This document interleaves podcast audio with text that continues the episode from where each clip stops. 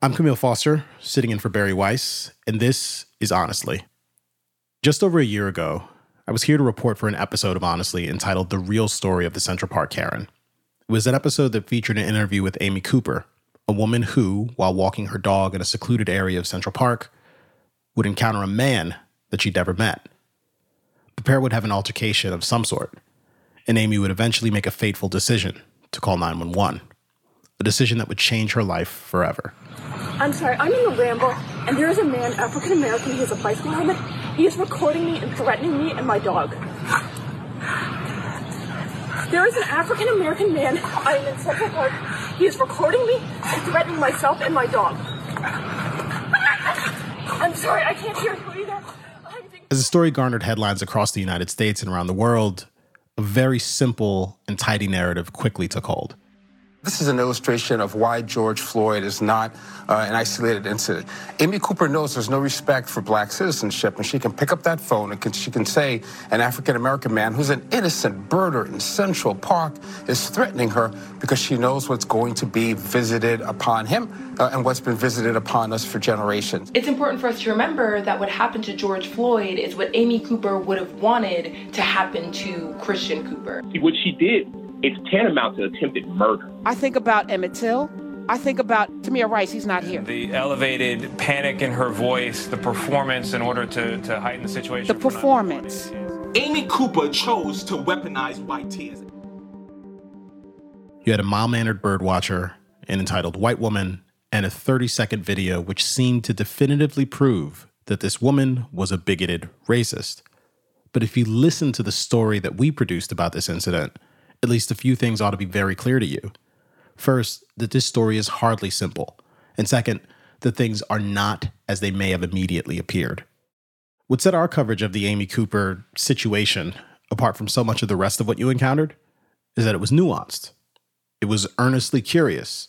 The reporting that immediately followed these events, and even years later still surrounds the situation, is almost willfully incurious. It eschews complicated questions. It avoids even inquiring about the possibility that the initial assumptions about her intentions or motives, about whether or not she was even afraid, that those conclusions might have been wrong. And all of the defects that were present in so much of the reporting about the Amy Cooper situation are problems that we find in the public discourse about race in America. The flattening of complexity, avoiding complicated questions that we probably ought to be asking that people are perhaps not brave enough to ask. And that was especially true after the summer of 2020, when the conversation around race in America ballooned to a size and scope and fervor no one could have anticipated.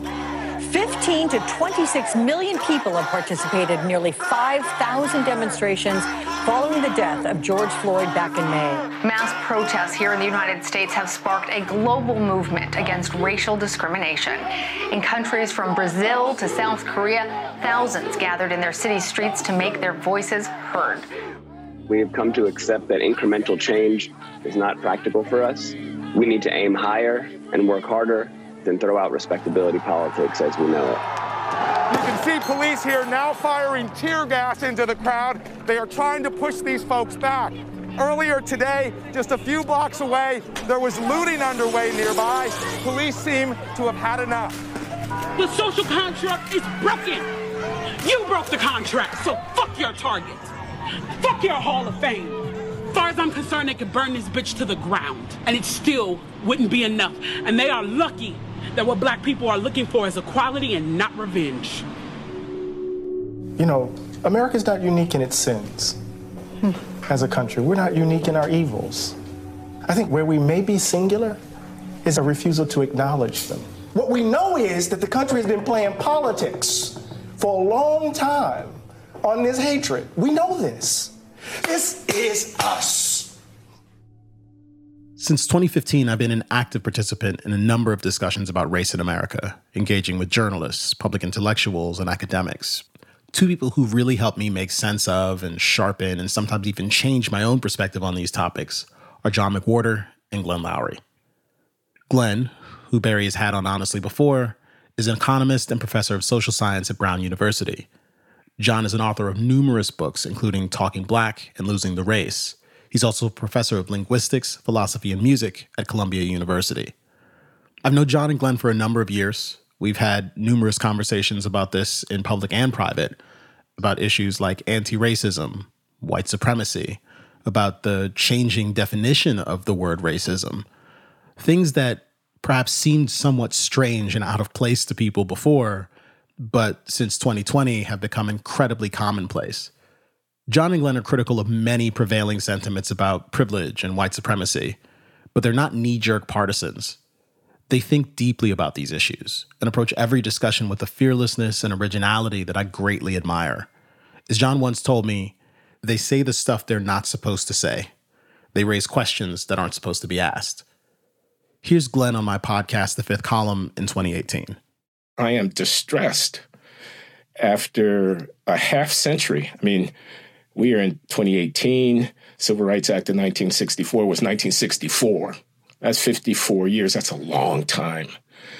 And when you look at the gaps, at the numbers, at the number of people in prison, at the test scores, at the family structure, at the employment numbers, at the wealth gap, at the et cetera, the gaps are persistent and they don't show any sign of going away. Now, that's a first order fire alarm ringing circumstance. We're in the 20, well into the 21st century. The world is not standing still, it's moving on. The country is very dynamic. Its character is being made and remade every decade, every two decades. Meanwhile, we're stuck with the same old story. We're still talking about Jim Crow. We're still talking about slavery. This is a disaster, and it's an intellectual failure as well as a political failure. It's a failure, sure, of American institutions, not the right legislation, laws, not the right program and policy, but it is also an intellectual failure of liberalism and of African American intellectual leadership. We don't know how to think about these problems anymore. We are deluded and we're uh, uh, misleading ourselves. And one of the reasons I think we're all around this table is because, in one way or another, all of us, in some sense, and you can correct me if I misstate, recognize that this is so and are determined to do something about it two years removed from the protests and mass demonstrations that were generally described as a racial reckoning in 2020, things seem to have simmered down considerably, at least for now. And I've found myself wondering if a meaningful change is afoot. So for today, I want to share with you a conversation I had with John and Glenn a few months ago about where things stand. We talked about the current culture war, the rising tide of a liberalism and reactionary blowback in the culture more broadly, and we talked about some of our longstanding disagreements as well. Specifically, how we should think about race in America going forward. We'll be right back.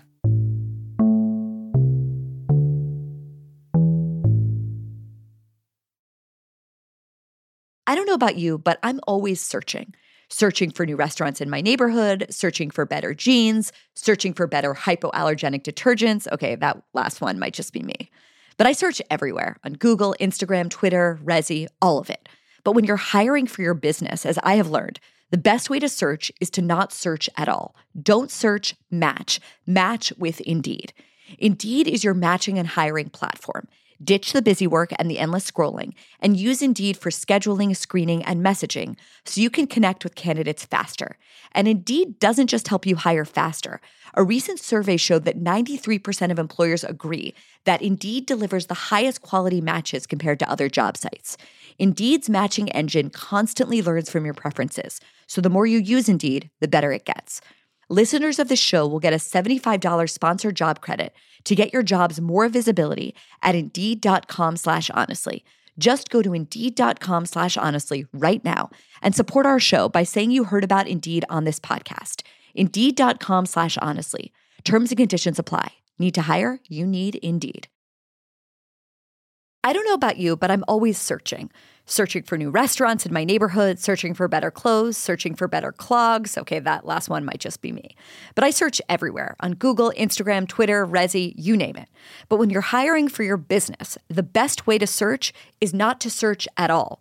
Don't search, match. Match with Indeed. Indeed is your matching and hiring platform. Ditch the busy work and the endless scrolling, and use Indeed for scheduling, screening, and messaging so you can connect with candidates faster. And Indeed doesn't just help you hire faster. A recent survey showed that 93% of employers agree that Indeed delivers the highest quality matches compared to other job sites. Indeed's matching engine constantly learns from your preferences, so the more you use Indeed, the better it gets. Listeners of this show will get a $75 sponsored job credit to get your jobs more visibility at Indeed.com slash honestly. Just go to Indeed.com slash honestly right now and support our show by saying you heard about Indeed on this podcast. Indeed.com slash honestly. Terms and conditions apply. Need to hire? You need Indeed. The first time you and I talked, John, it was probably December of 2017. And hmm. shortly thereafter, we had this larger conversation with Glenn, Thomas Chatterton Williams, day, right. yeah. and, and uh, the wonderful Coleman. Coleman Hughes. And we've had two of those conversations, the last of which happened in early 2020, the beginning of the pandemic, but just before the racial reckoning really kicked off. Right. I know during that summer of 2020, there were moments where I felt like pretty depressed about the fact that folks seemed to be talking past one another but I feel a bit differently now. And I'm wondering if you both could give me your appraisal of the culture broadly. You're both on college campuses, so you have a sensibility about what it's like on college campuses, but also in terms of the political discourse and the discourse around race in particular. Uh, well, I think one thing we might ask is have we peaked? Mm. Have, we, have we reached peak woke? And are things beginning to move in a different direction? Uh, I think the discussion around criminal justice, rising homicide rates, the uh, obvious policy bankruptcy of the defund the police slogan um, are some of the things raising questions about whether that narrative about uh, Black Lives Mattering is robust and is something that deserves the kind of support that it has gotten. So that's one thing in broadly in terms of just the cultural context and our ability to have discussions about these things.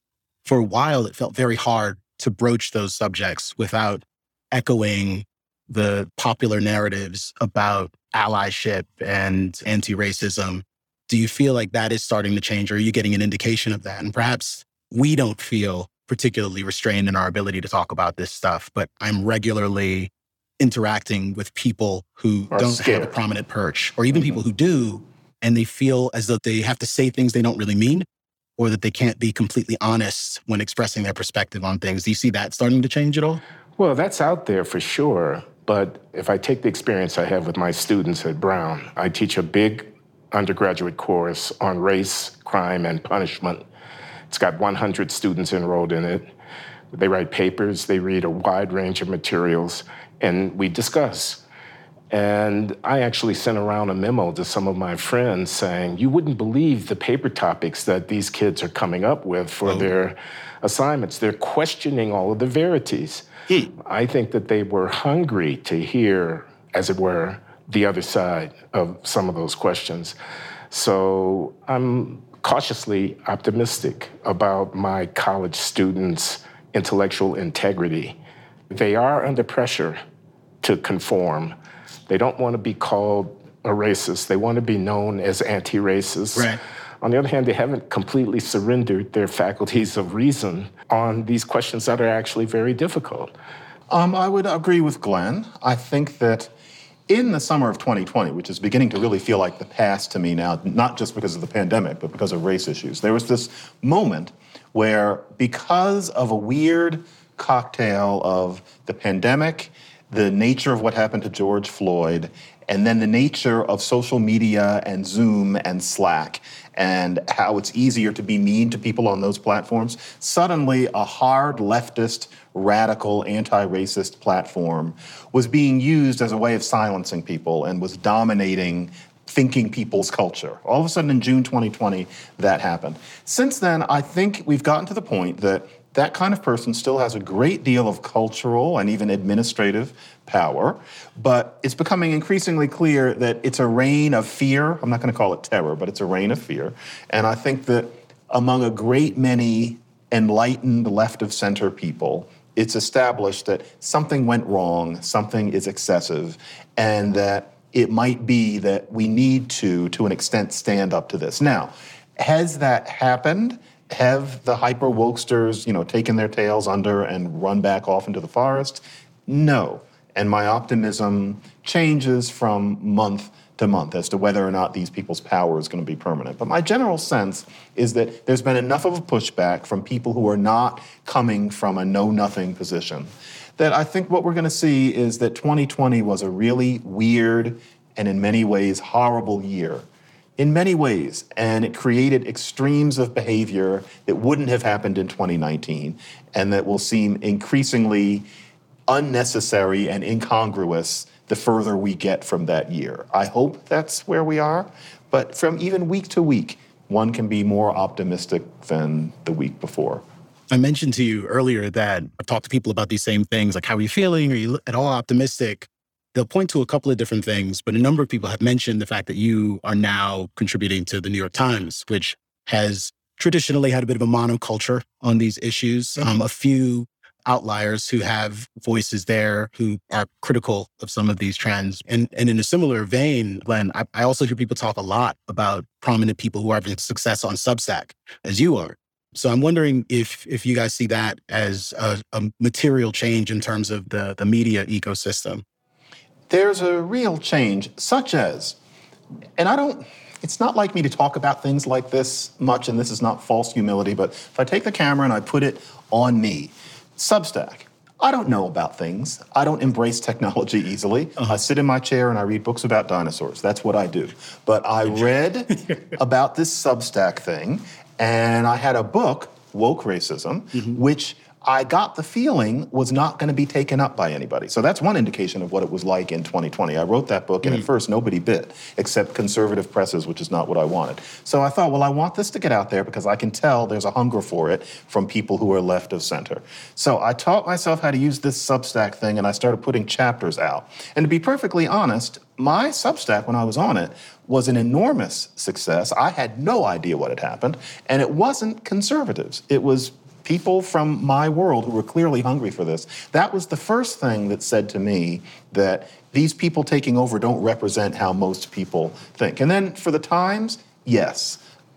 I wouldn't have been hired by them before. Hmm. And I think that my being hired by them when I was last year was a response from the people who run the Times, who are not like some of the extremist writers. The people who run it are not of that ideology, in my experience. And they realized they needed the Times to be able to make a different kind of statement. So, yes, that is what I was for. And I'm happy to serve that purpose. But that also shows that the takeover of that kind of person, this sort of flaming leftist, push people out the windows, radical sort of person, that doesn't represent the way all enlightened and concerned people think. So, yeah, mm-hmm. me is a sign. I hate to say that about myself, but that was a sign when the New York Times hired a black writer who would say the sorts of things I do. And I have not been censored. You know, I get tempered a little bit. It's mm-hmm. clear that they want to make sure not to get in trouble, mm-hmm. but I'm not censored. I've said everything that I truly feel there. And Can I ask that's you to a their question?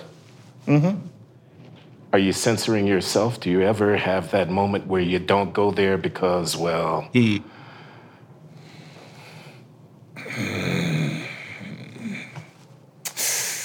All right, honesty. There are things I say in our conversations that I would not try to write in the Times mm. because it wouldn't be worth the trouble. I'd probably get a filtered version of it in, but I don't feel like dealing with the struggle. So, a little, but I would only say a little. It's not a whole lot, but a little, sure. Yeah. There's a, a sense in which that's probably understandable on, on some level. Sure. Like there's certain sophisticated ideas that I'm not willing to unpack in particular context. Mm-hmm. I think it's different when there's a, a cultural milieu that is aggressively hostile to particular kinds of conversations, which again, I think there's a very real sense in which we have existed in a in a milieu like that for a while, at least for most people. Um, but I wonder if you've got some broader thoughts on the, the kind of media ecosystem, Glenn, and changes that you've seen, or for the better or worse. Well, I'm very happy with my experience at Substack. Yeah. Um, the community that has grown up around my posts, the comments and the back and forth that I see coming from people, uh, the contributions that come over the transom from people who would like to be published at the Substack because they think they have something to say on the issues at hand. The general reaction that I'm getting uh, from what we're putting out there, which does have a contrarian, heterodox kind of identity, uh, confirm, I mean, you know, there is now a, uh, Facebook group called Glenn Loury for President. I didn't do it, okay? And as I told them, if nominated, I will not run, and if elected, I will not serve. but I'm just saying that the the voice and the the, yeah. the character of the critique that I'm trying to make about cultural nostrums taken for granted does seem to find, uh, and it does seem to find an audience. And it's not only, although it is to some degree, um, right wing uh, white people who are glad to see a black guy saying something that they've been saying themselves all yeah. these years. It's inevitable, yeah. Yeah. Well, I want to talk about that for a little bit because we are in the midst of a culture war. Everyone acknowledges it now. Depending on who you're talking to, they'll tell you one side is responsible, or they won't even acknowledge that one side is participating in the culture war. But I think we know better than that however we want to talk about the forensic analysis of who's responsible for what, I've become very exhausted by the culture war. And I'm frustrated by two things. Um, one is that when I look at something like education, which has been at the center of the, the culture war for a while, the K through 12 education system in the United States fails many, many, many children profoundly. And it was doing that before the pandemic and post pandemic, it's doing so to an even greater degree. And I think there's something almost criminal about the fact that we've devoted so much of our energy arguing over who gets to decide what kind of political propaganda is going to go into the history curriculum or whether or not merit is racist. It's just really disheartening. And, it's to the point where I almost get a bit emotional. And the other thing that I've seen that makes me very frustrated is that it is traditionally the case that there are a lot of people on the right who share some of our concerns about um, the culture broadly and race issues. But amongst their ranks, I think there is a lot of reactionary fervor and uh, a growing sort of liberalism there that is disconcerting to me. To the extent I'm concerned about quote unquote wokeness, I'm concerned about the illiberal attributes of it, the, the kind of circular reasoning, the reduction of people to their immutable characteristics, the unwillingness to hear and to engage in constructive arguments. And I see way too many elements of that and way too much kind of performative nonsense from conservatives who say they're doing it on the basis of principle, but for the most part seem to be interested in wielding a cudgel against people who they, in many instances, don't seem to believe they can beat culturally. They see the New York Times and all these other elite media organizations as kind of arrayed against them in this cultural battle. And they think that the only thing they can do is pass a law to stop them, to break them up in some way, to punish Disney for having gay characters in an animated movie, which just, there may be legitimate issues there, but there's something about it that I just find really pernicious. Yeah, what's scary is that those people are closer to the levers of power and the law often than the left. The left has the culture, the right has the laws. There are always going to be people yeah, state level, yeah. of that spirit. Um, I think that, though, if we're talking about this issue of the culture wars and who's winning, we have to remember that, for example, 20 years ago, 15 years ago, the typical leftist position on racism was that there needed to be a conversation on race. And they called it a conversation, but what they really meant, as I used to say back then, is they wanted a conversion. Mm. The, their view of these things is so simplified that they think everybody needs to understand that any problem black people have is due to racism. If everybody doesn't know that and believe it, then there's a serious problem and America is still a racist country. That is a is a flabby vision. Lots and lots of people basically had already had that conversation, understood that racism played a role. It was unreasonable for those people to be waiting for all of America to think the way, for example, Ibram Kendi does now. We know that from a distance. Today, I think people like us, and I think there is an us, often say we're tired of the wars. There are these people like Ibram Kendi who have this kind of power over a certain number of readers and listeners and watchers, and as long as they're there, we're losing. I don't think that we're losing to the extent that Glenn is a huge hit on Substack with legions of perfectly intelligent people. Frankly, to the extent that I write for the New York Times and, and twice a week and they don't seem to be ready to fire me. Mm-hmm. To the extent that you are online, that we are visible, that there are people watching us. I don't think that's a failure. I don't think that we need to consider ourselves a failure just because there are other people who are pretending that Robin DiAngelo makes sense. Those people will always be there. A conversation is always going to be diverse, and no one ever wins. I feel like at this point, the kind of views that Glenn and I have are much better represented in the mainstream than they were in, say, 2005. This is great. So I'm feeling pretty good in that sense. It only ever gets so good, in my experience. Uh, let's ask the question why what you just described, Kmele, is happening. That is, on the right, people are seizing on culture war uh, territory and are lashing out, like the governor of Florida. Gaslighting. Oh, there's no such thing as critical race theory. Nobody's teaching critical race theory, mm-hmm. when in fact, we know that the cultural milieu in K through 12 education on those kind of issues has been shifting in a direction that a lot of people on the right are uncomfortable with. Mm-hmm.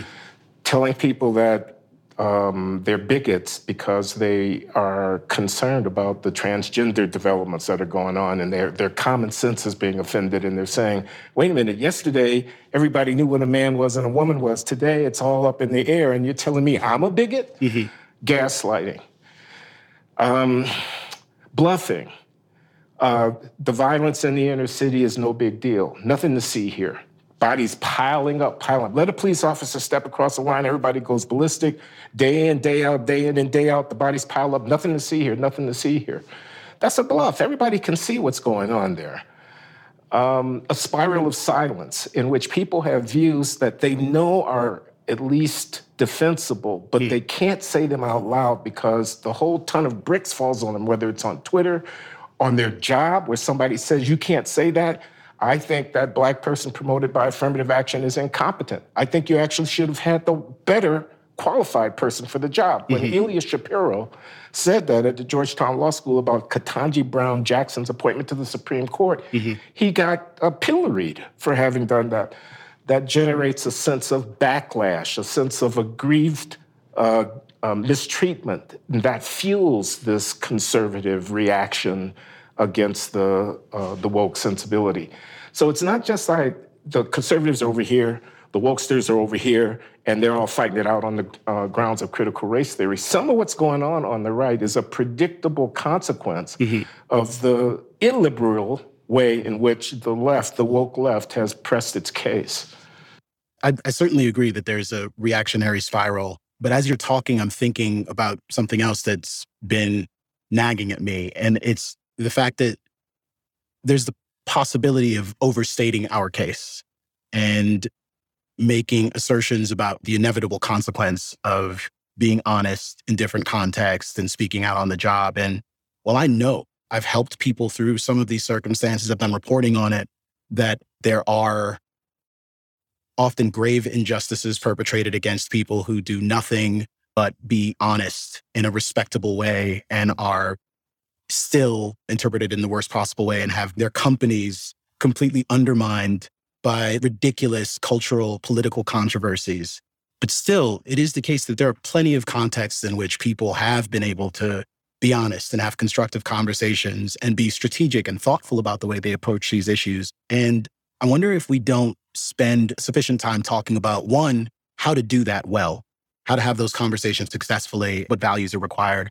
Um, but two, just highlighting the places where either we're making progress or it's just not nearly as bad as it looks. Because there's something about galvanizing people and encouraging them to be brave and depend on the, the tools of liberalism to try to adjudicate some of these debates. That's hard though, because what the weary executive does these days is get DEI training. Mm-hmm. And whoever you hire to do that, except for some noble exceptions, is going to come in looking to confirm a certain race racism narrative, and they have a sense of what racism is, and it's an overly expanded and facile and punitive one. And if you go against what they think of as racism, then you're going against what they're there to do. And you just let that be what your company's DEI training is. And you've done your job because you had some DEI training. Mm-hmm. We have to get beyond that and give more publicity to people who are interested in doing DEI in other ways. Although I think all three of us also know that When we really have arrived will be when a company is comfortable saying, we're not going to have DEI training because that has nothing to do with what any of our problems are. Mm-hmm. That's the next thing, not having to make that gesture at all.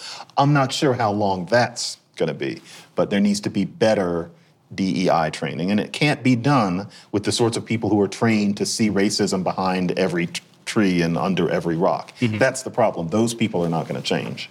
Now, wait a minute, man isn't DEI by definition uh, ideological indoctrination? I suppose it depends on the practitioner. The way it's done. Yeah. yeah. Well, tell me about how it can be done that it doesn't come down to telling people what they're supposed to think about race.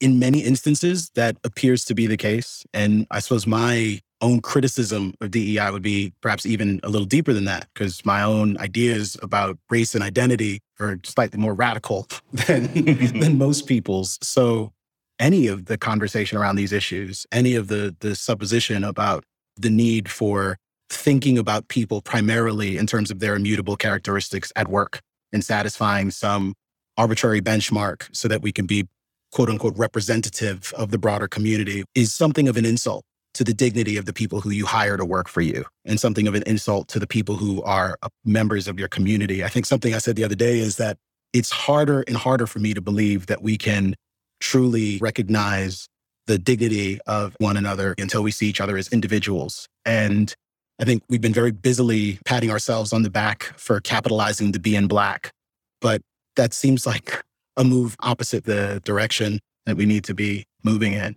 No, that's a very radical position.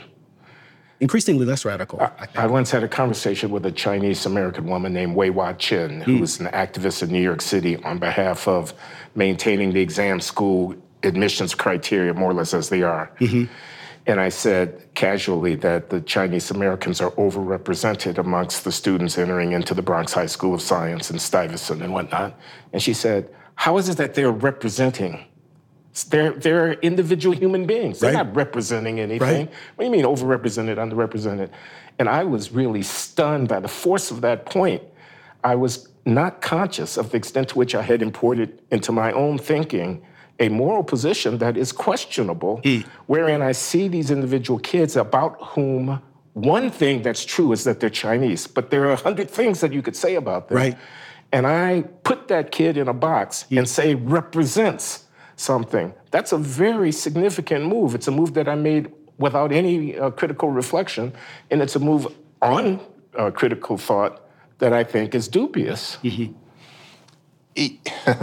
These things are hard because Kmele, to your point, as my as my students say, or based off of what you said instead of mm-hmm. based on what you said. The um, and also Glenn, to your point, what DEI is in terms of how almost anybody does it who gets paid is a coded way of trying to teach the organization's workers that it is wrong to subject Black and Latino people to the same standards in terms of hiring, in terms of performance, and in terms of behavior mm-hmm. as you would expect from other people because of slavery, Jim Crow, and redlining. Mm-hmm. That's the lesson. The lesson mm-hmm. is basically expect less, change your sense of standards, and here's why. And that is a pernicious message. That is a dehumanizing message. That is a message that's more about making white people feel good about themselves than black people. And it does go against where we really need to go, which is this Kmele world where everybody is just seen as an individual and there's no race at all, which I completely understand, but I lack the imagination to get there within my lifespan. But you just articulated but, the position so well. So I don't think that's true.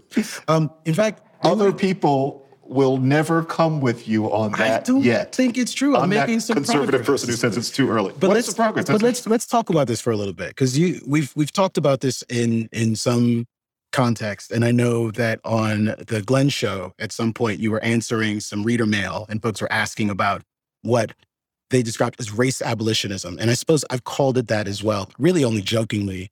In truth, my perspective is just individualism. This is not terribly technical. It's not a negation of anything. It's not colorblindness as an ambition, which has always struck me as a very strange uh, goal because I don't need to, to, to ignore something that isn't really there. what I mean when I say that is that race, the social construct of the race, and that's easy to say. Everybody, everybody gets what that means in some way, shape, or form. But race is also an ideological commitment. And I think if, if folks are looking for further reading on that, you can consult the Field Sisters Racecraft, which is a great, Very great book on that.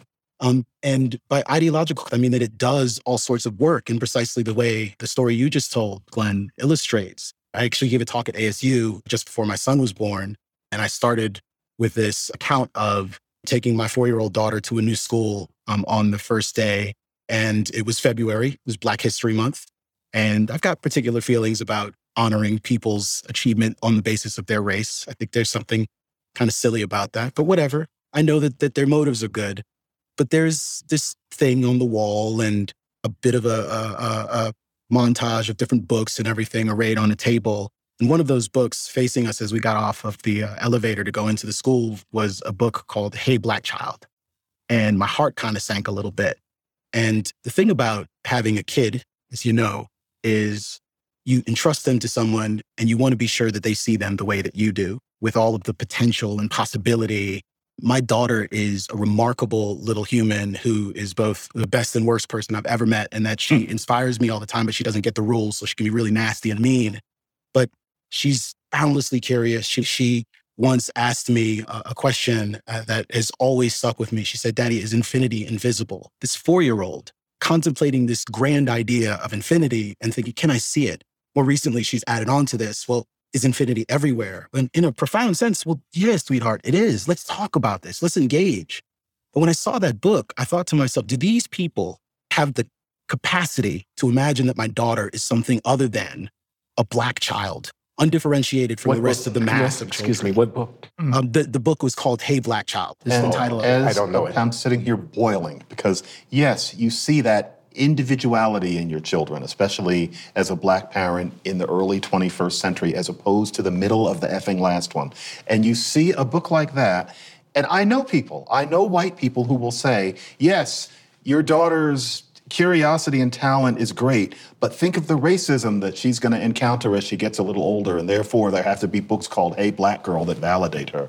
And of course, the real answer is is this racism going to be something that is concrete enough that you define an identity around it mm-hmm. in the 2030s as opposed to in 1962? And they have no answer to it. They mm-hmm. have made their statement by showing that they know that racism exists. It disgusts me. I know exactly what you mean about books like that shouting at our modern brown skinned children. Yeah, it's awful. But isn't there a way in which you can um, develop a sense of racial identity that's not reactive, that is not grounded in hopefully the view that the person is a victim of racism, but rather is analogous to the ethnicity that we see of uh, communities in which there's a the Irish. So five generations down, there might be some intermarriage and stuff like, that, but they still think of themselves as Irish. Yeah. St. Patrick's Day, that whatever goes along with being Irish, the Italian. There, there's still a sense of I'm Italian and the the Jew. Yeah. That's a case unto itself, of course, but nevertheless, the propagation across generations of a sense of continuity of cultural and identity. And might there not be a story on behalf of blackness? And I don't just mean dark skin, I mean descent from enslaved persons in the United States who migrated up uh, the Illinois Central Railroad from Mississippi and Alabama to places like Chicago and Detroit, who fought first to be citizens, then to be equal citizens against travail and Yeah, so on. yeah. Those stories imparted to one's children, you descend from people of this sort.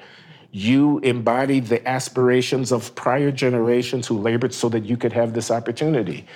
The food you eat, the music that you listen to, the style, the way you carry yourself, the musical uh, form that you can create, and um, art, and uh, the literature, the literature that I read of people who have struggled with the conditions of Black in the history of the United States, producing great works of uh, profound human interest, but rooted in the African American.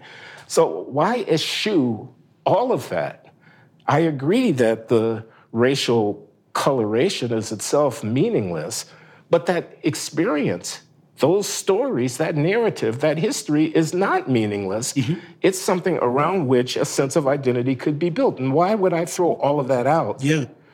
Uh, on behalf of a race abolition program, Kmele. Yeah. Well, I've, I've actually got two answers to that. I mean, and the first is I don't want to throw that out. Um, in fact, what I want to do is is sort of open the door so that everyone can imagine themselves as a part of that remarkable tradition that you just described. There is an amazing human story of us deciding, and, and really, this is perhaps one of the greatest cultural innovations we've ever discovered, like figuring out how to expand our circle of concern and imagine other people as members of our tribe. And I can contemplate that up from slavery narrative and imagine myself as a part of that continuum and put myself in the shoes of a great slave rebellion leader and also put myself in the shoes of a white man who was murdered because he published an abolitionist tract to fight in this struggle for justice. That's that's inbounds for me. That's part of my story. So none of those things are off limits to me. I want everyone to be able to partake of all of the best parts of it, but there's something else. And it's that I have a very distinct idea about pride as something that is earned and dignity as something that is innate to every individual, not on the basis of your immutable characteristics. And to the extent it's been denied, the demand you make for it is on the basis of your humanity and not your gender or your sexual orientation or your race. And there is something, I'll make this personal. My grandfather was an illiterate doctor. He passed away. My biological father is a philandering scoundrel. I don't have to be ashamed of any of their limitations or defects or failures. One of my ancestors was a great slave uh, rebellion leader in Jamaica. I don't get to partake of his greatness in any sort of unique way either. To the extent I am to be viewed as honorable, to the extent I can imbue myself with a sense of pride, I need to earn it and I should do something honorable. And I think giving that charge to young people and embracing that for ourselves is the only recipe for sort of a durable dignity. And we can't build that in a really serious way until we get beyond race and until we get beyond the crutch of colorblindness. That's not good enough. I think we have to tell the truth about race that it, it is insufficient ask, to contain all ask, of our diversity. I want to ask you about this. What is the connection between eschewing racial identity as you advocate mm-hmm. and achieving dignity. How are those things connected? Well, I'm saying that dignity is an individual characteristic. It is something that can be attributed to individuals and not to races. But it's also, I think, a recognition of what race is designed to do and the way that it actually operates in society. We abide by all sorts of ridiculous rules when it comes to race. In practice, we still observe something like a brown paper bag test and something like a, a, a one drop rule we impose it on ourselves. And we do all of that at some expense. I mean, you talked earlier about the ways that people can see racism everywhere. There's a real sense in which blackness as an identity yeah. is can't be divorced from kind of the hypersensitivity about race from a cultural standpoint. The belief that if you go into some store, if no one talks to you, it's because they must be watching you There's because a huge temptation to think of it that way. Or if, if, if they're following you and asking you if you need help. Because they think you're a criminal. That is a horrible, pernicious Kmele, circle to be trapped Kmele, this is the question that I would have for you on this. It would be what your sense of, of tribe is. Hmm. Most human beings need a sense of belonging to Agreed. a tribe. Yeah. And if you take away black, what would you replace it with? And I imagine maybe you're thinking that people will have tribes based on whatever their personal interests are or something course, like that. Yeah. But there'll always be this huge temptation among many for your tribe to be not only about skin color, but whatever your cultural tastes are, even Yeah. aspects of how you carry yourself, et cetera. I what I can't think beyond Mm-hmm. why I'm going to be the person in hundred years who looks like the ones who sang "Hold Off" is because I can't see most people getting beyond that sense of tribe. All three of us are weirdos. Hmm. We are people who march to the beat of our own drummer, don't mind people hating us, and there are always people like that. But in Mhm. any group of people, that's probably one in a hundred. That doesn't mean that we're anointed. We're weird. But what about most people where they need they need this? How do you replace that if, if we're not going to use racial identity. I mean, I think you've already alluded to it. We we all consider ourselves American. Lots of people do that. And I think the success of the American project, and despite the polarization that exists now, I think it is still fair to call it a success. That's one example. But we exist in so many different communities at the same time. We're members of a, a limitless number of tribes.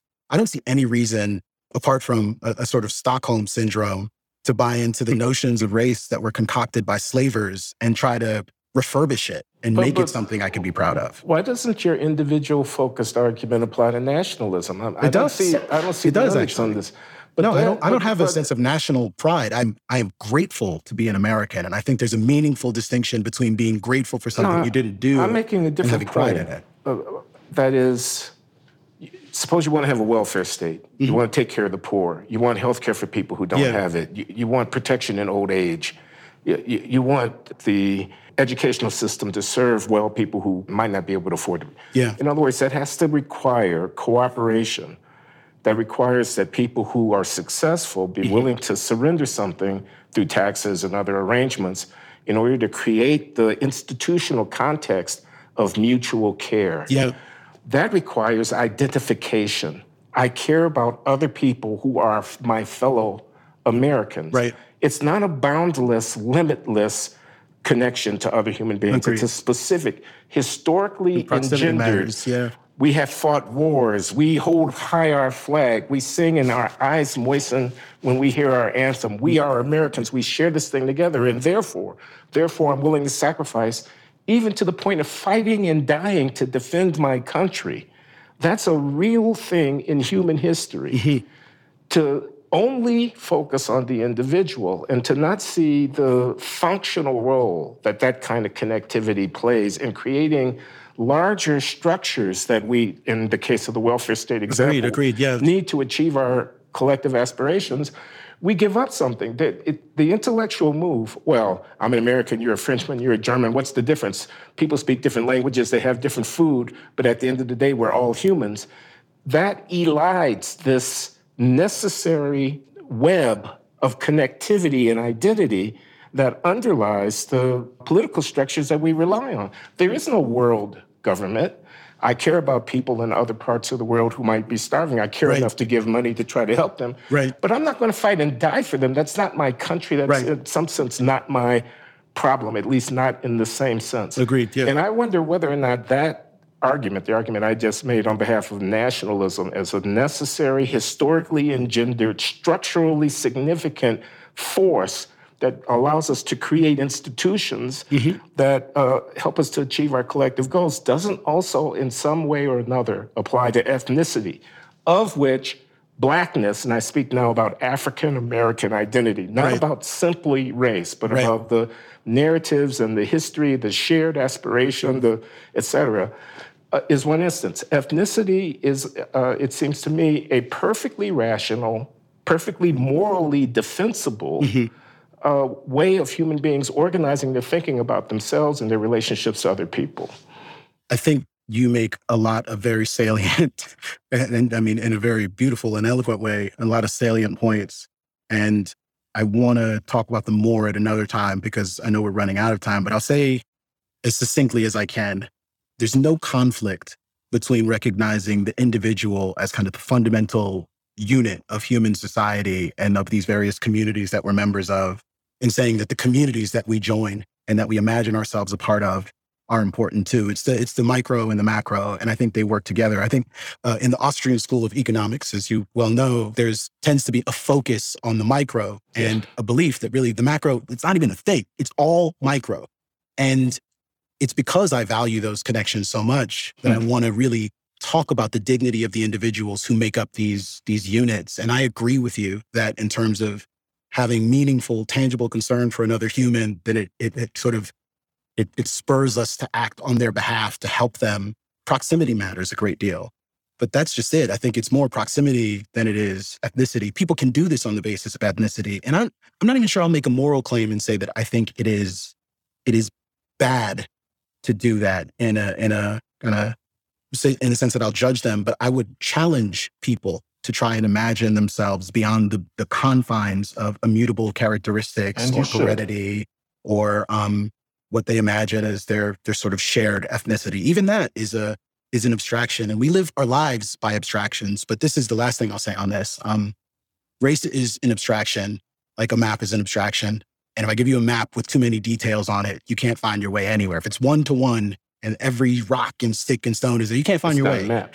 And there's a sense in which race is an abstraction that I'm not sure is terribly helpful That's in good. helping us navigate important problems or relate to one another in profound ways, or even be honest about things as basic as privilege and disadvantage. The notion that my daughter and my son, who will grow up in a two parent household with parents who are incredibly bright, if I do say so myself, who are well mm-hmm. off and who, who, who travel Sure. the world and will give them every opportunity, any lunatic who would suggest that they're disadvantaged or presume as much needs to have their head checked. And that is kind of the default position on account of our obsession with race. If only we can do better. most people who appoint themselves to think about race would think that hard. I mean, that's good. That analogy with the map, that's deft.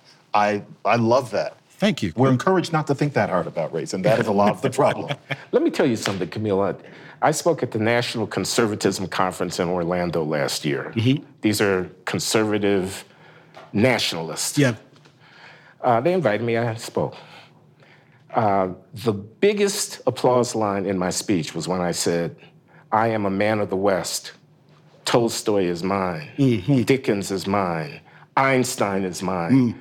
In other words, the fact that I descend from African slaves does not preclude me right. from joining with the great intellectual tra- uh, and cultural traditions of the milieu in which I am embedded, which is the West. Mm-hmm. So those conservatives loved hearing a Black American embrace the West, which mm-hmm. is going in the other direction. It's a it's a flip side of what it is that you've been saying. I'm not Black. I'm not only Black. I, I'm not defined by Blackness, but I am embedded within a cultural tradition which is mine. Right. Even if the old dead white guys are the ones who are, you know, you think about uh, the history of science or whatever it is. I mean, the European influence. But that's my culture. Agreed. Yeah. Everything is permissible to me. John, Glenn, thank you very much for all of the remarkable things that you've done, all the time that you've given me in terms of our conversations. I've learned a tremendous amount from both of you. And uh, I appreciate you greatly. And just want to thank you for spending some time with me. Kmele, you're golden. Thank you. My pleasure. Thank you. We, we know of new methods of attack. The Trojan horse,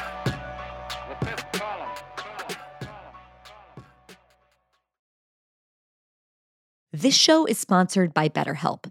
How's your social battery right now? Full, drained, maybe at half life? It's easy to spread ourselves too thin, especially with spring right around the corner. What's the right amount of socializing for you? How do you recharge? Do you thrive around lots of people, or do you think you need more alone time? Therapy can give you the self awareness to build a social life that works for you and that doesn't leave you drained. If you're thinking about starting therapy, give BetterHelp a try. It's entirely online and it's designed to be convenient, flexible, and suited to your schedule. Just fill out a brief questionnaire to get matched with a licensed therapist. You can switch therapists at any time for no additional charge. Find your social sweet spot with BetterHelp. Go to betterhelp.com slash honestly today to get 10% off your first month. That's BetterHelp, B-E-T-T-E-R-H-E-L-P dot com slash honestly.